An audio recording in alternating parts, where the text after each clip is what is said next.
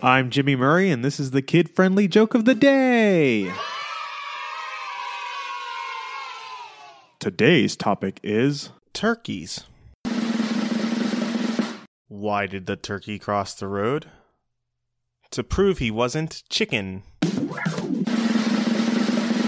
What do turkeys drink out of?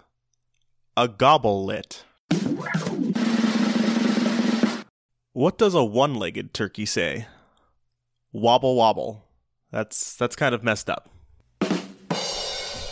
Hey, don't forget to suggest ideas for future shows on Facebook or Twitter at the Kid Friendly Podcast Network. Thanks for listening to the show. Don't forget to listen to our other shows the Animal Fun Facts, Geography Fun Facts, and the Dinosaur Fun Facts. Music by Kevin MacLeod. Yay, sound effect by Neurologic. I'm Jimmy Murray, and your executive producer is Chris Kremitzos. Keep laughing.